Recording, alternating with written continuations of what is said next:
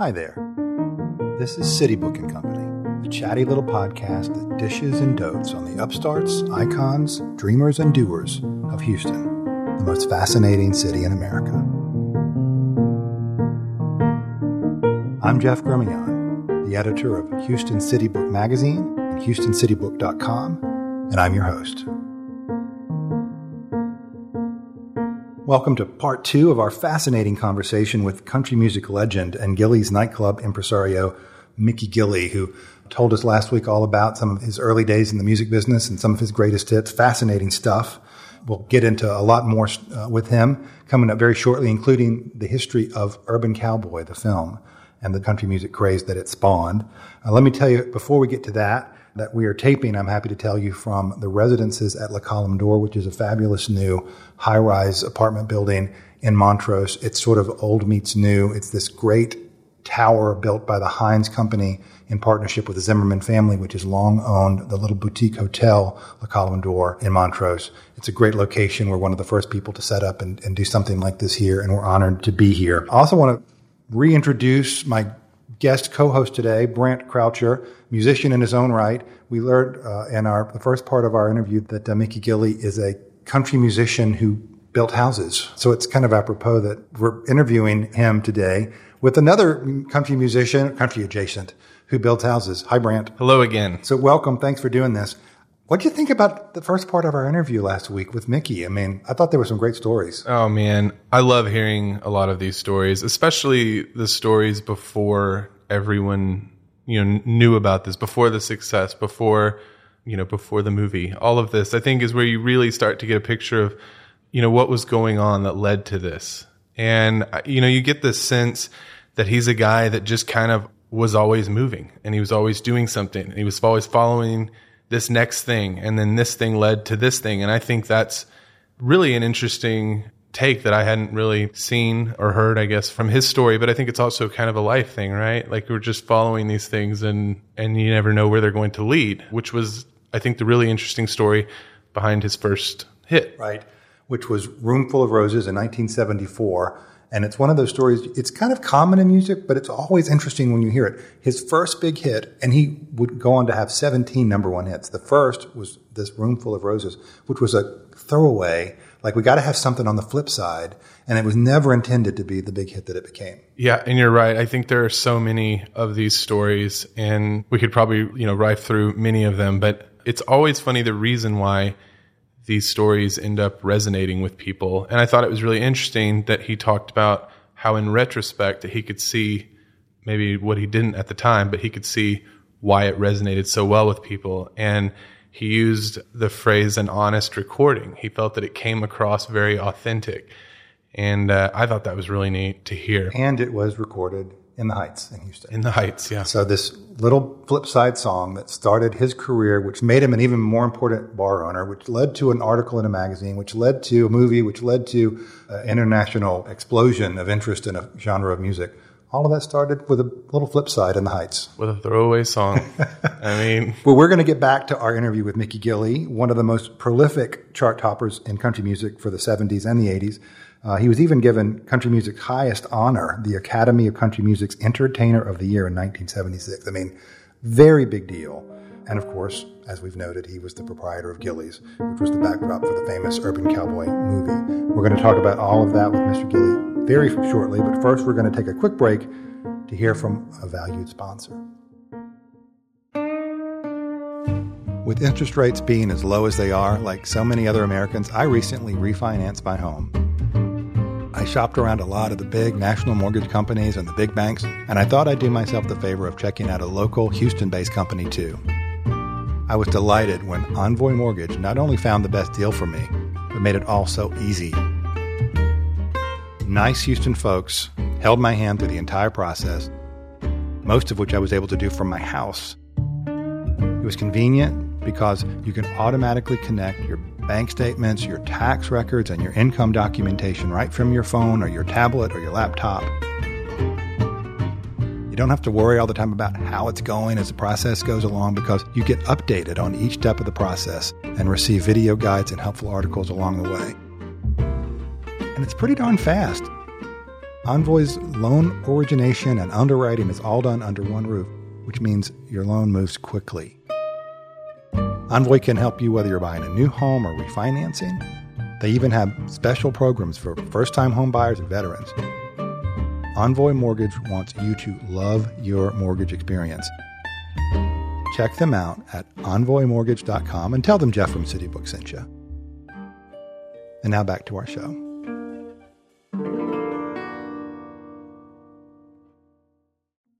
So you had a hunch that it was going to be a big deal, and boy, was it. it! It was a big movie. It also changed the trajectory of country music. It made country music was sort of waning as a genre, and it blew up all over the world. And you and that movie and, and your club were, you know, on the leading edge of all of that. What was that experience like for you? It was uh, one of the most exciting times of my life, and I was too close to the forest actually to enjoy the trees that I'm looking at because it was so big that I didn't realize at the time you know, uh, when uh, things happen to change in the music industry, it's sort of something that uh, you kind of grab onto. And when Ray Charles came in on the scene and started doing "I Can't Stop Loving You" and uh, and all these country songs that he was doing, uh, "You Don't Know Me" and all these tunes that he was singing, uh, it changed the music scene back in the in the late '60s. And then we got a resurgence when John Travolta did the film "The Urban Cowboy." So it was like one thing moving to something else. And the Urban Cowboy was, was so big because it affected not only uh, the music, but it affected the clothing wear, uh, the hats, and uh, you know, you know, you name it. it. It was a big industry. It was fun to be a part of something that I was there and I went along with the ride. I love that story. I'm wondering if you could talk a little bit about how you got into the club business in the first place. Well, I went in the club business uh, out of uh, survival. Uh, I was a struggling musician, just like every musician that you see playing a Holiday Inn lounge or a, a lounge in Vegas, Reno, Tahoe, Atlantic City, whatever I was just a struggling musician with no name, except for the fact that I had a famous cousin by the name of Jerry Lee Lewis and Reverend Jimmy Swaggart. That was it. Nobody here knew who in the heck Mickey Gilley was, period. I was struggling uh, at the time, and this gentleman uh, called me over and he says, You know, I've got this club, and if you'll come be a part of it, I'll give you half of it. I didn't expect to get half of anything, you know, because people blow smoke all the time. And so I said, I will do it if you'll give me X amount of dollars per week. And I doubled my salary, which I didn't think he would go along with. I, I thought he'd say, you know, forget it, you know. But he didn't. He said, if I do all of these things that you tell me, will you bring the group and, uh, and join us? And I said, yes. And he says, what would you like to call the club? And I said, you can call it anything you like. It's your club. It was called Shelley's at the time. He said, I want to call it Gilley's. And when he said that, I said, I like it. And so he put the name Gilley's on it, and uh, we swung the doors open in March of 1971, and the club became successful almost overnight. We were doing great business on the weekends. And then uh, he put, of course, billboards up, and I told him, I said, go to the radio stations and hire the program directors. And he said, for what? And I says, buy some time on the radio stations and hire the program directors to come out and party with us here at the club. Uh, he says, what are they going to do? I said, well, they can go up and introduce somebody every now and then. And he said, why do I need to do that? And I said, because if you buy some radio spots, I said, they'll be telling people they're coming out to the club. And sure enough, uh, it worked. We had advertisement of Gilley's. And then he came up with the idea of putting bumper stickers on the bumpers, cars, Gilley's. And um, right after that happened, I was offered a, a, shot at doing a little TV show locally in, in the uh, market of uh, Pasadena and the Houston area on Channel 39. And we were the front runner of the uh, all the shows on Channel 39 it was Gilley's place, and it was like uh, the Wilburn Brothers, and it was like all the people had the country music segments uh, on uh, Channel 39, all the acts out of Nashville. And then, of course, you know, I started everything off with Gilley's place, and people would tune in to what, watch the, the show because I didn't know exactly what I was going on, and I was writing, uh, producing, calling the camera shots, and I was green at this. I didn't know what I was doing. I'd sit at home and I'd watch it, and I said, "Well, I can't believe I did this, and I can't believe I did that," you know trying to improve the show. And that's when I uh, happened to do the song "She Called Me Baby," and the, the lady had the jukebox, and Gilley's heard me do that, and that changed my life again. That was another change in, in the music from Mickey Gilley. I love that. Uh, you know, it, it, Porter Wagoner and Dolly was a part of that thing too, because my first national TV shot was with Porter Wagoner when Roomful of Roses hit. He even got my name wrong on the show. he called me Mickey Gillum.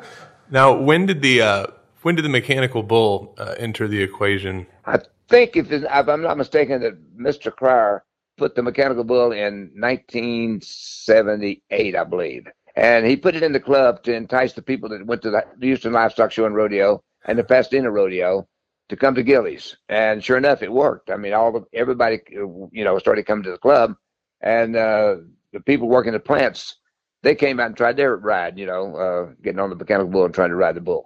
It, was something that uh, you know it, it created a lot of attention. And then Aaron Latham came down and wanted to know what was going on in this entertainment establishment with a rodeo training device hooked up it didn't make any sense really at the time, and I, I was against him putting the bull in. but we ended up getting the, uh, the urban cowboy on account of the mechanical bull. That's great. I'm just curious, kind of what the Houston and the surrounding area music scene was like at that time, and if you have any stories or anything that sticks out in your mind when thinking about that. Well, the only thing about Gilley's was we were trying to do country music and uh, songs that people could dance to and listen to. That was my expertise as far as doing music for the clubs that I worked. I always said, you know, if you can sing the songs that the people hear, hearing on the radio, and then come and like to dance to the music, you got a chance to be successful. And um, that was my uh, uh, expertise as far as uh, trying to do the music as close as I could to my cousin Jerry Lee. He was so popular at the time, you know, when when he came out with a hit record, we'd fill the club up because they'd come out to hear me do his Jerry's music. So uh, I was very in tune. Even though I wasn't having any success, I did have two records that helped keep me working. Back in 1959 uh, uh, and 60, I recorded a song, the old Warner Mack song called "Is It Wrong for Loving You," and the guy playing the bass guitar on the recording station was Kenny Rogers. Wow! And that's a lot of things that people don't realize too. And from Houston, right? Ken, Kenny. Kenny was from Houston. Kenny Rogers played the bass guitar on that particular recording session. "Is It Wrong for Loving You?" Uh, back in 1959 and 60. That was my first chart record in Houston.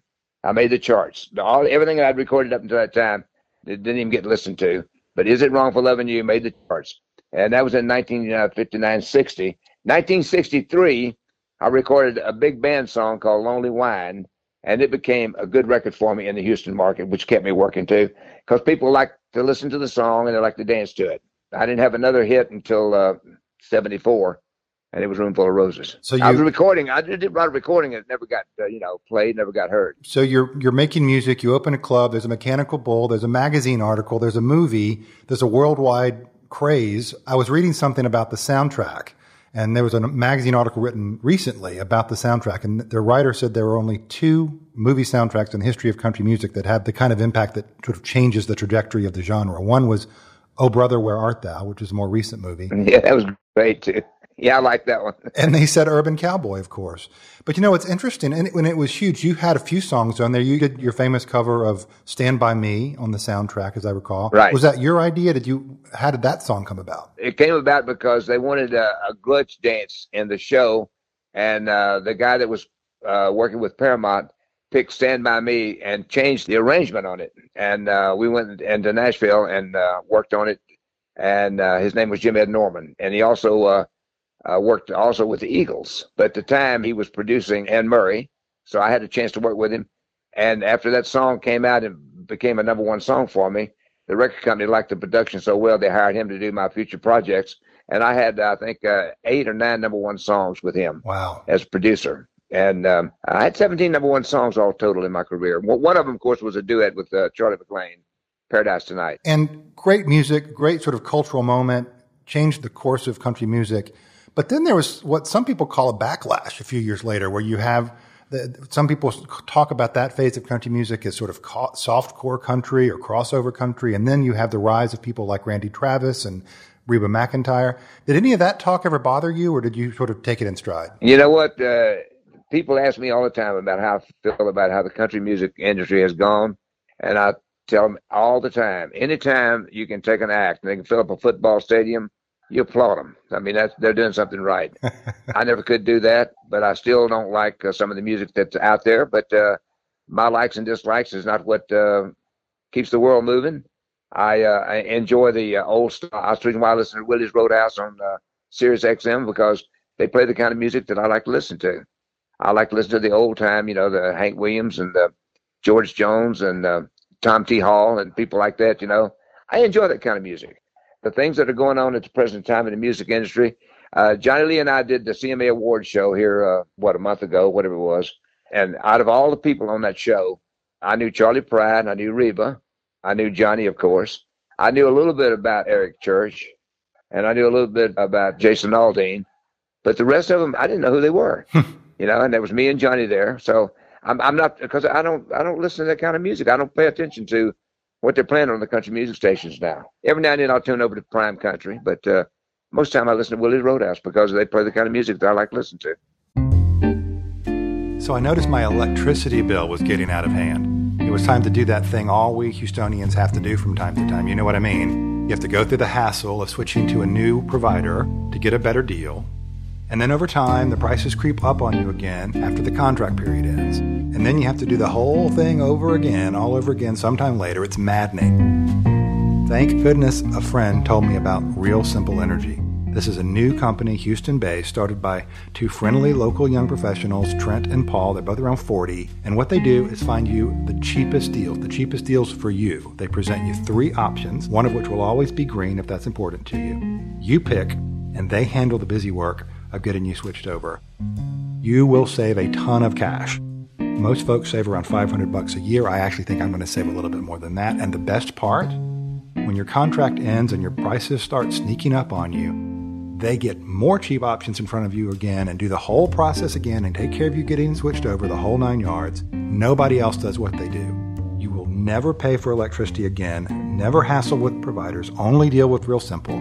Set it and forget it, never worry about this stuff again, and have peace of mind. Don't let the big providers take advantage of you anymore. Sign up and start saving today at realsimpleenergy.com and if you use promo code CITYBOOK, you'll get an additional 50 bucks off your first bill.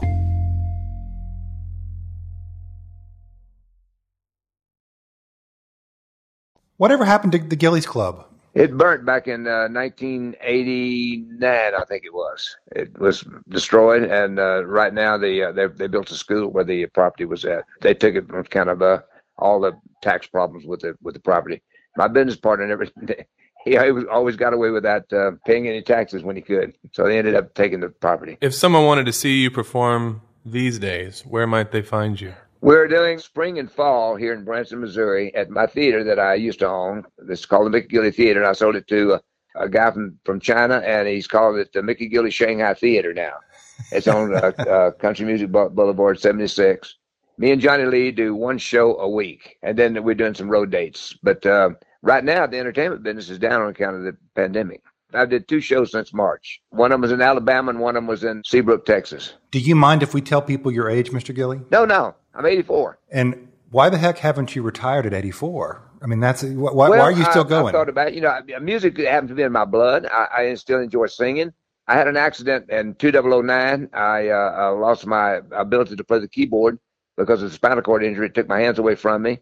Uh, I barely can walk, but uh, I still enjoy going out on the stage. My voice is held up, and I can uh, do the music as close to my recordings as the records because uh, I've got a keyboard player by the name of uh, Lee Hendricks, and he plays as good a piano as anybody I've ever heard.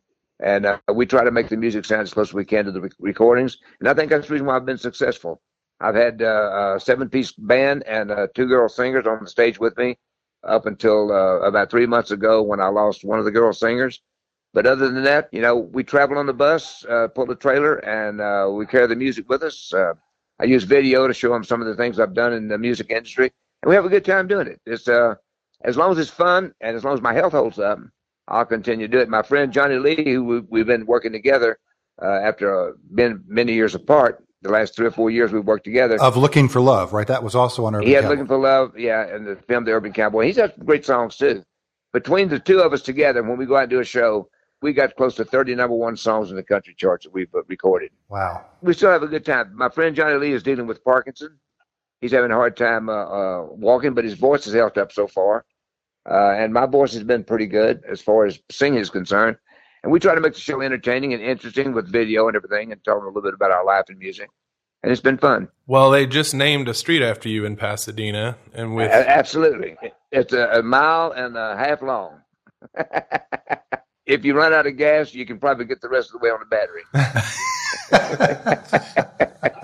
well, it seems to me you, uh, you, you, put Pasadena on the map, and now they've put you on the map. Well, I think it was an honor for them to name the street, you know, uh, and I and I appreciate that. I got uh, a, a, street in Ferriday after me, also, you know. Right the street I used to live on with my mom, you know. Of course, we pronounce it Gilly Street in Ferriday, though, of course, as you know. Uh, Jilly. Jilly. How's old Jerry Lee doing? I, I, was with him on his birthday, uh, uh, the 29th of September, and uh, my cousin Reverend Swaggart showed up, and I got to visit with him for the first time in about, uh, ooh, probably 15 years, and we had a good time. I, am I'm, I'm glad that I went, and uh, because we are all now.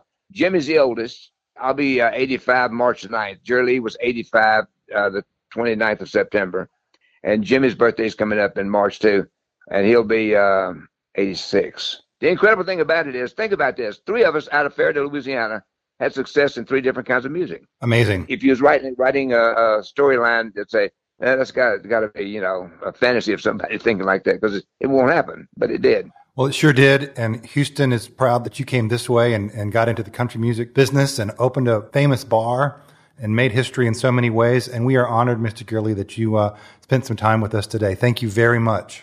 Well, I appreciate. You know, we have a Gilley's in Vegas at uh, Treasure Island. We have two in Oklahoma, Wakulla, Oklahoma, and also in Durant, Oklahoma, and one in Dallas. So we've got the brand name still out there. I'm trying to be like uh, Toby Keith. I love this bar. We love Gilley's. When was the last time you were on a mechanical bull? Uh, probably back in the probably back in the eighties. I'm really not a very good cowboy, I don't think. well, you're a great musician and a great sort of role model for Houston, and we're honored to have you today. Thanks again. Thanks for having me on. God bless you. Bye bye.